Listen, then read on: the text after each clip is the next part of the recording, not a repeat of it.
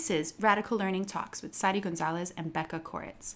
Many of us that walk this path of unschooling work to view and treat kids as equals, and so we often hear parents say that they treat their kids like adults. But is this actually true? Are kids like adults? Of course, we're working towards sharing our power with kids and advocating for their rights and freedom, but are we doing them a disservice by ignoring the differences that we do have?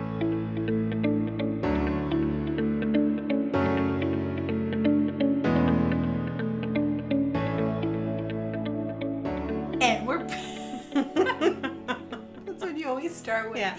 And we're back. Lulu. Hold on, I gotta get my laughs out. Whew. Hi, everybody. We're back. we just, we just, um, getting a kick out of ourselves. we just lost it. we just lost it. Um. So yeah, what are we talking about today? We're talking. We are talking about the pitfalls of treating kids like adults. What do you mean by that? Now, what do I mean by that? Are you holding me accountable for this topic now? I am actually. You were like, I think we need to talk about this. Yeah, fine. Okay, okay, okay. So, yeah, I hear this sometimes um, from coming from, I would say specifically uh, unschooling parents, um, deschoolers, Me? You. Sometimes, every now and then, when I'm having my moment. Yeah, and every time I kind of I, I get a little bit triggered, I guess, because I think I understand why we do it, but I also think that there are a couple of pitfalls with it.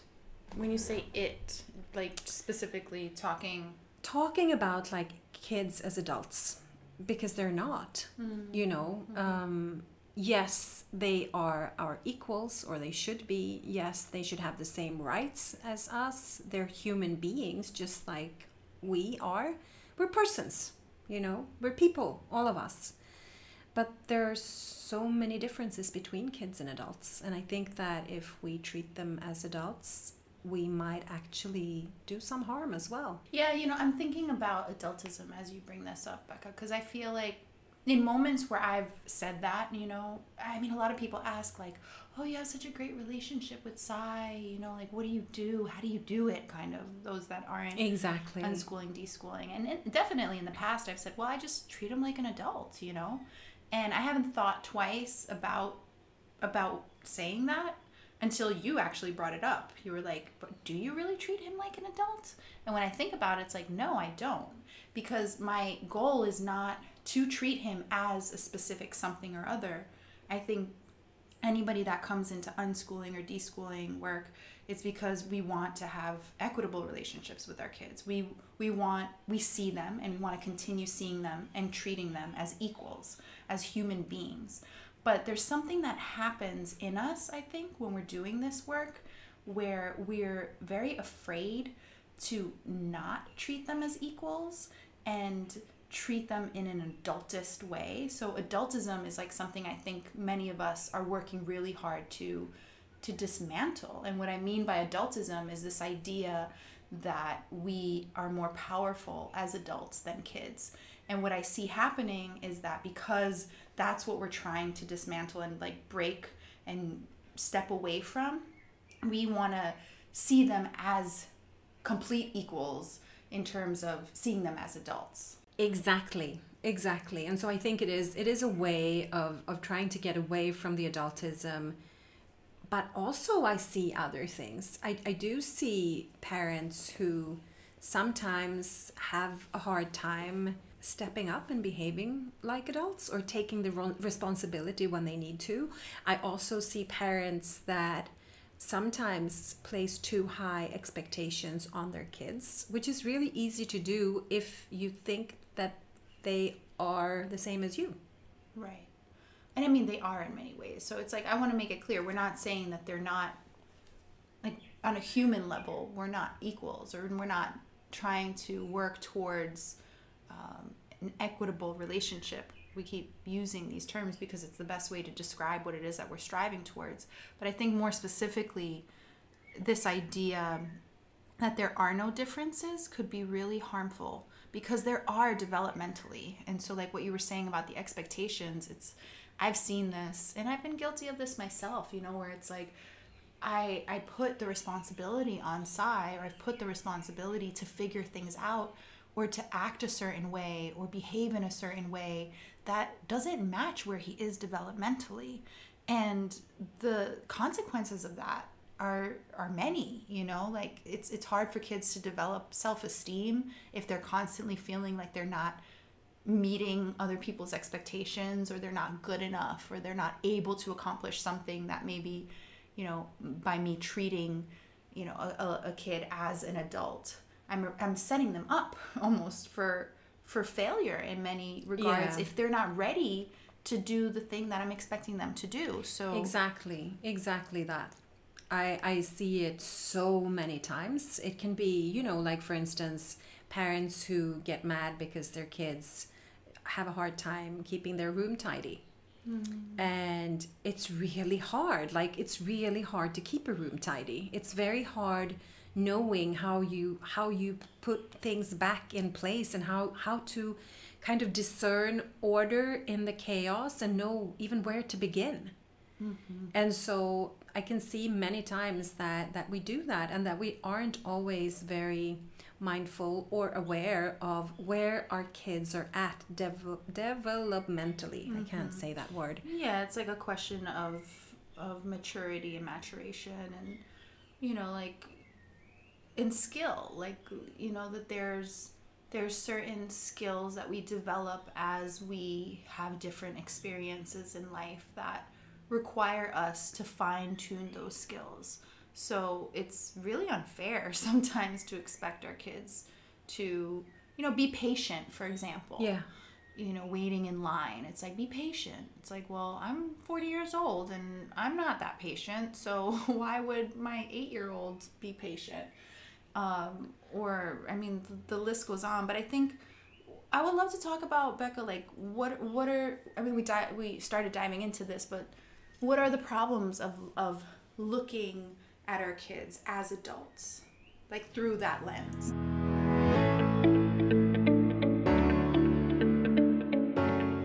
First of all, I think it places a lot of responsibility on kids. And personally, I am of the opinion that kids shouldn't be the ones holding the responsibility. You know, I think that kids are practicing to become mm-hmm. responsible, and I think that it's something that takes a long time. That is why, you know, we're formally adults when we're 18 because we need a lot of practice and even at 18 the brain is still not fully developmentally ready you know it takes another 10 years almost and so for me kids should have rights. And i think that we as adults we should be the ones carrying the um, the responsibility.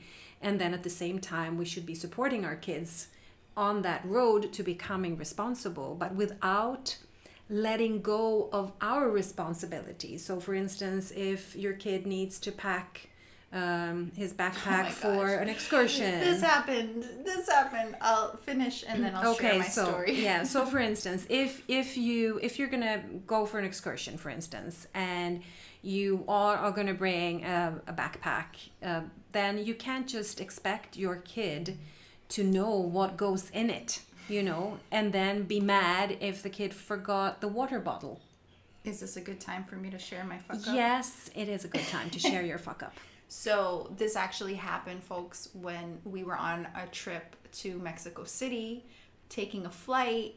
We show up at the airport, and of course, we live on the coast. You know, in the tropics in the tropics on the beach so hardly any of us wear shoes and so we step out of the car ready to like go into the airport and i'm like Sai, where are your shoes and he's like what do you mean you don't have my shoes and of course me and his father were like where you packed your bag like didn't you put your shoes in your bag? Like what's going on? You know it's your it's your shoes like it's your responsibility. And of course quickly it was like no it's not our responsibility. It's not his responsibility rather it's it's ours. Yeah. like he's he's not there yet you know? And so yeah he's seven. Oh my gosh like, and it was really funny and it turned out to be quite a memory that we will always keep dear to our hearts because when we arrived, so we had to go on the airplane without shoes. Yeah. And then when we arrived to the airport, we were like searching for shoes in Mexico City airport, and the only thing course we did. could find were like these little unicorn slippers. Yeah. I mean, I have a similar story. Um, when Theo was going to turn 15, we were going to leave for the mountains. And he had he had packed his backpack, uh, backpack. I mean, fortunately, the clothes were someplace else, uh, but he left without the backpack.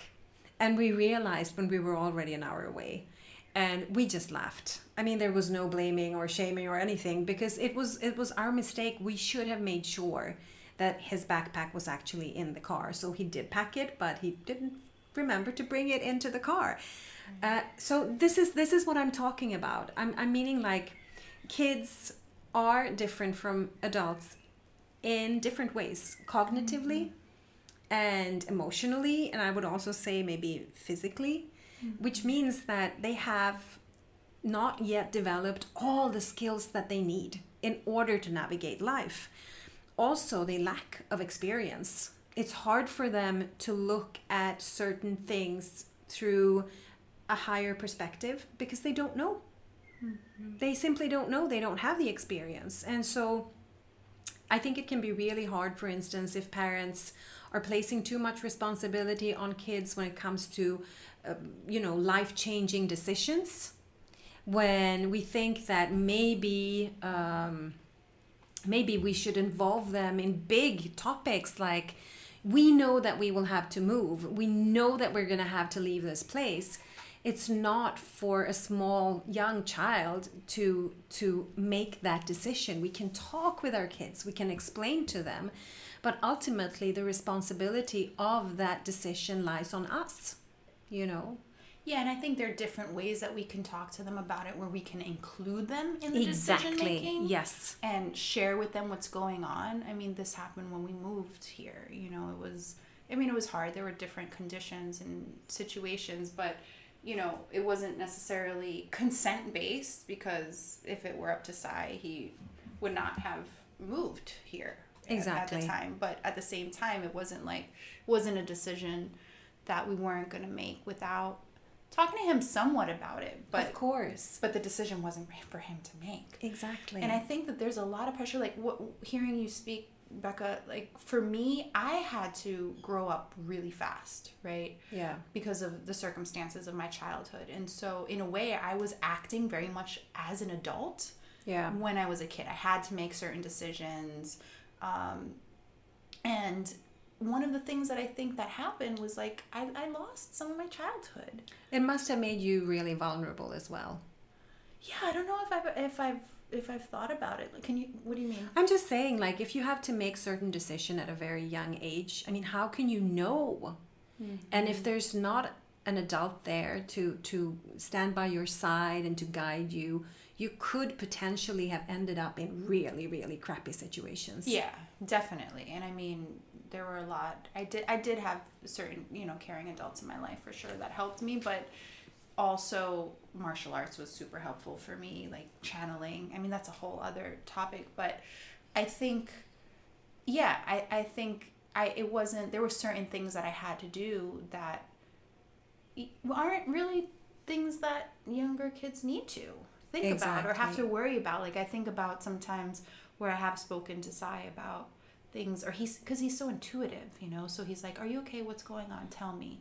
You know what happened? Tell me and sometimes i say well i don't you know this is this is pretty big stuff you know like do you really want to know or and sometimes i'll change it kind of edit Yeah. according to again where he's at where his level of of awareness and understanding of the world is based on what he's showing me you know but but i think i wouldn't give him like every single detail of everything because he'd have nightmares for Yeah. For a while and so Yeah, it's like um, overestimating the capacity to to deal with maybe traumatic information or you know, yeah. Yeah. And then I also think like we always want to support our kids to figure things out on their own, but I think also there's something about really understanding when they're ready for those moments. Yeah. Yeah. So again, not placing too high expectations. And I find that most of the time, parents, as parents, and even, you know, like as adults in general, I think we're not really aware of the developmental stages of kids, like what is what is a common thing to go through. We don't know. We have ideas of when they should be ready. And I think that, for instance, when kids turn six, that's where I see that parents start shifting a lot. That's when they start placing higher expectations on their kids because they see that they're so much more capable than they were when they were four. Well, but that's also when school age kicks in. It is also when school age and kicks there are in. other expectations that people Yeah. have um, that we project on the on kids too. Yeah, but I think that's like more or less where it starts and where mm-hmm. we are maybe less patient with our kids.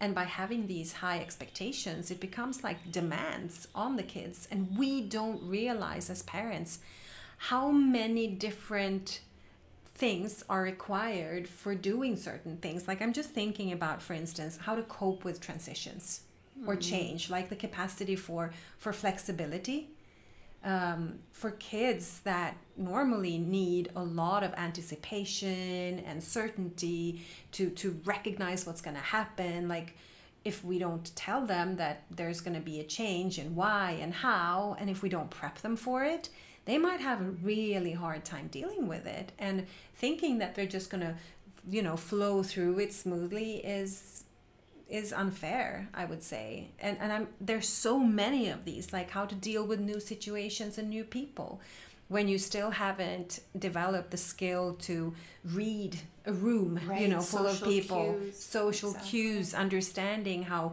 your actions affect other people like all of those things. It's just too hard you know? Or i'm thinking of cause and effect. Like that is a capacity to, that that starts developing around age 10 10 to 12 but again like the studies that i've read show that there's like 20% of adults that never develop that capacity hmm.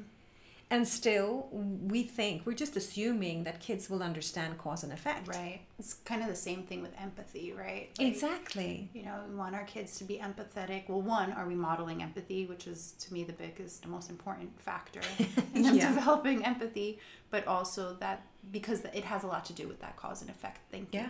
and understanding how your actions affect others and developmentally there are different stages of that understanding. Yeah. And so if we have the expectation they're going to be empathetic or um, or keeping back their impulses oh yeah. I mean, when kids they maneuver through the logic of this is fun, I want to do this.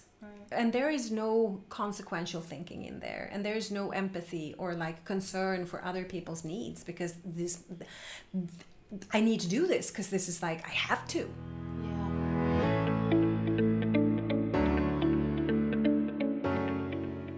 I think about two things. Like one is language and what the effects are of tr- of literally saying like I'm treating my child as an adult because they're not adults. And so yikes, like we're not meeting them where they're at, you know, and and honoring their stage of life in that Yeah. moment.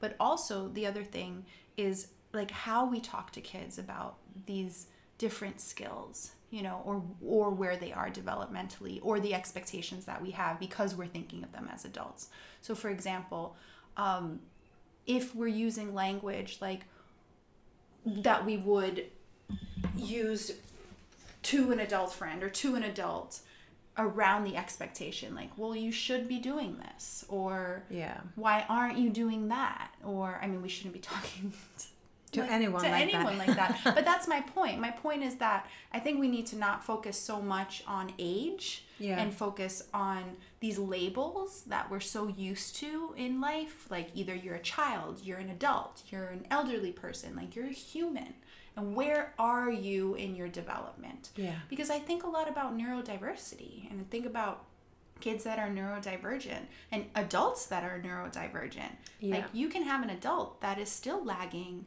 in skills um, of some of which you've mentioned and they're still adults so Yeah.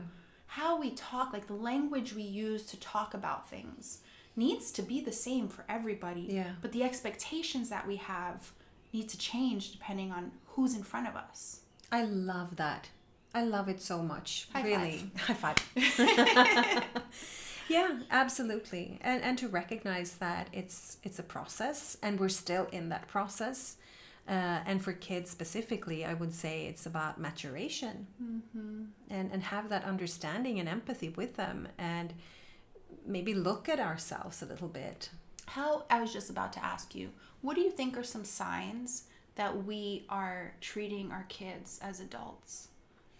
Well, I think that when we get upset with when they don't uh, fulfill and meet our expectations, that that could be a sign. I mean, it could be a sign, maybe not as adults, but but we're having too high expectations on them. We we think that they should be able to perform differently or better or um, they should carry out these responsibilities or for instance oh my god this one is a big one the, the, just the capacity to um, to keep agreements that we have made in our family where the kids have been part of making the agreements. Mm-hmm. And so we totally expect them to to stick to them.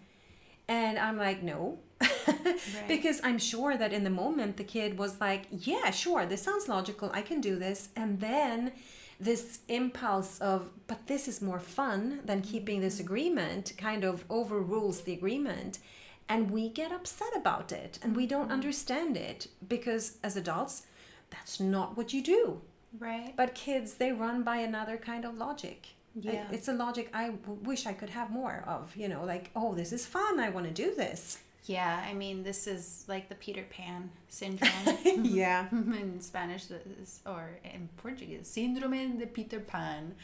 It- you know, never wanting to grow up. It's like, I get Yeah. why, because there's also a level of responsibility, like you said. And yeah with, you know, as we age, we take on more responsibility. And it's super unfair to put that on our kids. And I think that it's like understanding that we are preparing them for the future by letting them train and, and like really train how it feels to be responsible when they are ready for it. And I think also modeling Yes. why we do things. Like, okay, we, you know, this is this is why I'm packing my bag like this. Oh, I I'm gonna remember my shoes. Sai, do you have your shoes? Because remember last time we forgot your shoes. You know, or why we make certain decisions, or you know, not putting all the responsibility on the kids, but but communicating our process with yeah. them. And we can give them responsibility. And whenever we see that it's not working for them, Yeah. be ready to step back in and take on the responsibility. And this is where I think it ties into unschooling and deschooling and all of that work is that it you know, we need to be flexible. We need to be flexible with our kids, with ourselves, with our families, our communities and understand that things change depending on who's in front of us and and who we're relating to. But also like be really flexible in that maybe the one way that we're seeing things is not the only way. Like maybe there are other ways to do things. Maybe the expectation that we have is based on a fear. Like are we unpacking that fear? Are we are we doing the work to really understand why we even have that expectation to begin with? Yeah. And I think also understanding that many times we might have hidden expectations. Mm-hmm. We it's not something that we have verbalized to ourselves or to the kid. We just expect them to be able to deal with certain things without even reflecting mm-hmm. around it. And I think that what happens many times is that by not understanding that we are setting the expectations too high, we make it so much harder for the kids. So how do you feel that this is related to unschooling and deschooling? Well, I think it has to do with unschooling because it's about following the kid, right? We're we're following the kid, we're letting the kid lead. We're looking at our kid, trying to understand how they are, how they function, what they need, and we're trying to get away from this idea of placing like certain have tos around them. Like you have to be able to read and write at this age or you have to be able to what do i know um, climb that tree because you know you're you're a boy. You should like this. Like we're trying to get a get away from like these preconceived ideas of what a kid should or must do and we're trying to get back to the core of like who is the kid and what do they want And I'm thinking also in the whole unschooling, deschooling process, what we're trying to do is just get away from like binary thinking. You know, so what I mean by that is, yeah, the black, white, the boy, girl, the you're this or you're that, and you know, you're a kid or you're an adult, and like the labels. Like, wouldn't it be wonderful if we didn't have these labels? Kids, adults, elderly, like we're humans. yeah and to be Period. able to recognize that life is a process Right. and to be able to support our kids with dignity and in partnership Yeah, and I think it'll make unschooling life a lot easier too for parents that that struggle with wanting to like control everything and um, because then it becomes like our time with our kid is about obs- like really observation and just Yeah. being present yeah versus living in our expectation of them. Yeah, and I think I'm sure that most conflicts that we have with our ch- children has to do with us placing too high expectations on them. And when they when the kids can't meet them because it's not that they don't want to, they can't meet them, we get angry and upset. Yeah. This has been a big realization for me recently. Um, again, tying into neurodiversity and understanding different minds and that we need different things and that we have different capacities. Yeah. So, how fucked up is it for me to expect something like what I can do, what I'm capable of? That's like ableism right there, right? That somebody else should be able to do it. So all of those should I love what you said have tos, the should haves, the have tos, the musts. Like we need to abolish that shit. yeah, definitely. So yeah, this is this is like why I think we should maybe be mindful when we say we're treating our kids like adults because I think that there is a lot of mistakes we can make on the road that are really really harmful for our kids. Do you do when you realize your kid isn't like other kids? Are you trying to force them to behave in a more socially acceptable way? Or do you blame yourself for not being a good enough parent? In the next episode of Radical Learning Talks, we share what it has been like for us to discover that our kids are neurodivergent, how we're navigating it, and how unschooling is an amazing way of embracing your kid's unique self.